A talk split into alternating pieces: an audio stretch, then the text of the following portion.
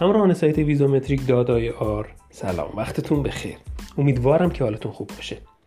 اگه شما قبلا از سفارت آلمان reject شدید و یا قصد دارید در آینده درخواست ویزای آلمان رو بکنید پس بهتره که این فایل صوتی رو تا انتها گوش بدید.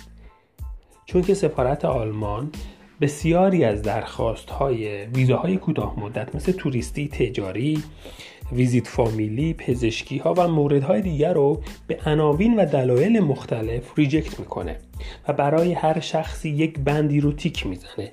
بند دو هفت شیش بندهای کاملا مختلف. ما قصد داریم در یک سری از پادکست های reject ی تمامی بندها رو به صورت کامل و واضح برای شما عزیزان تشریح بکنیم.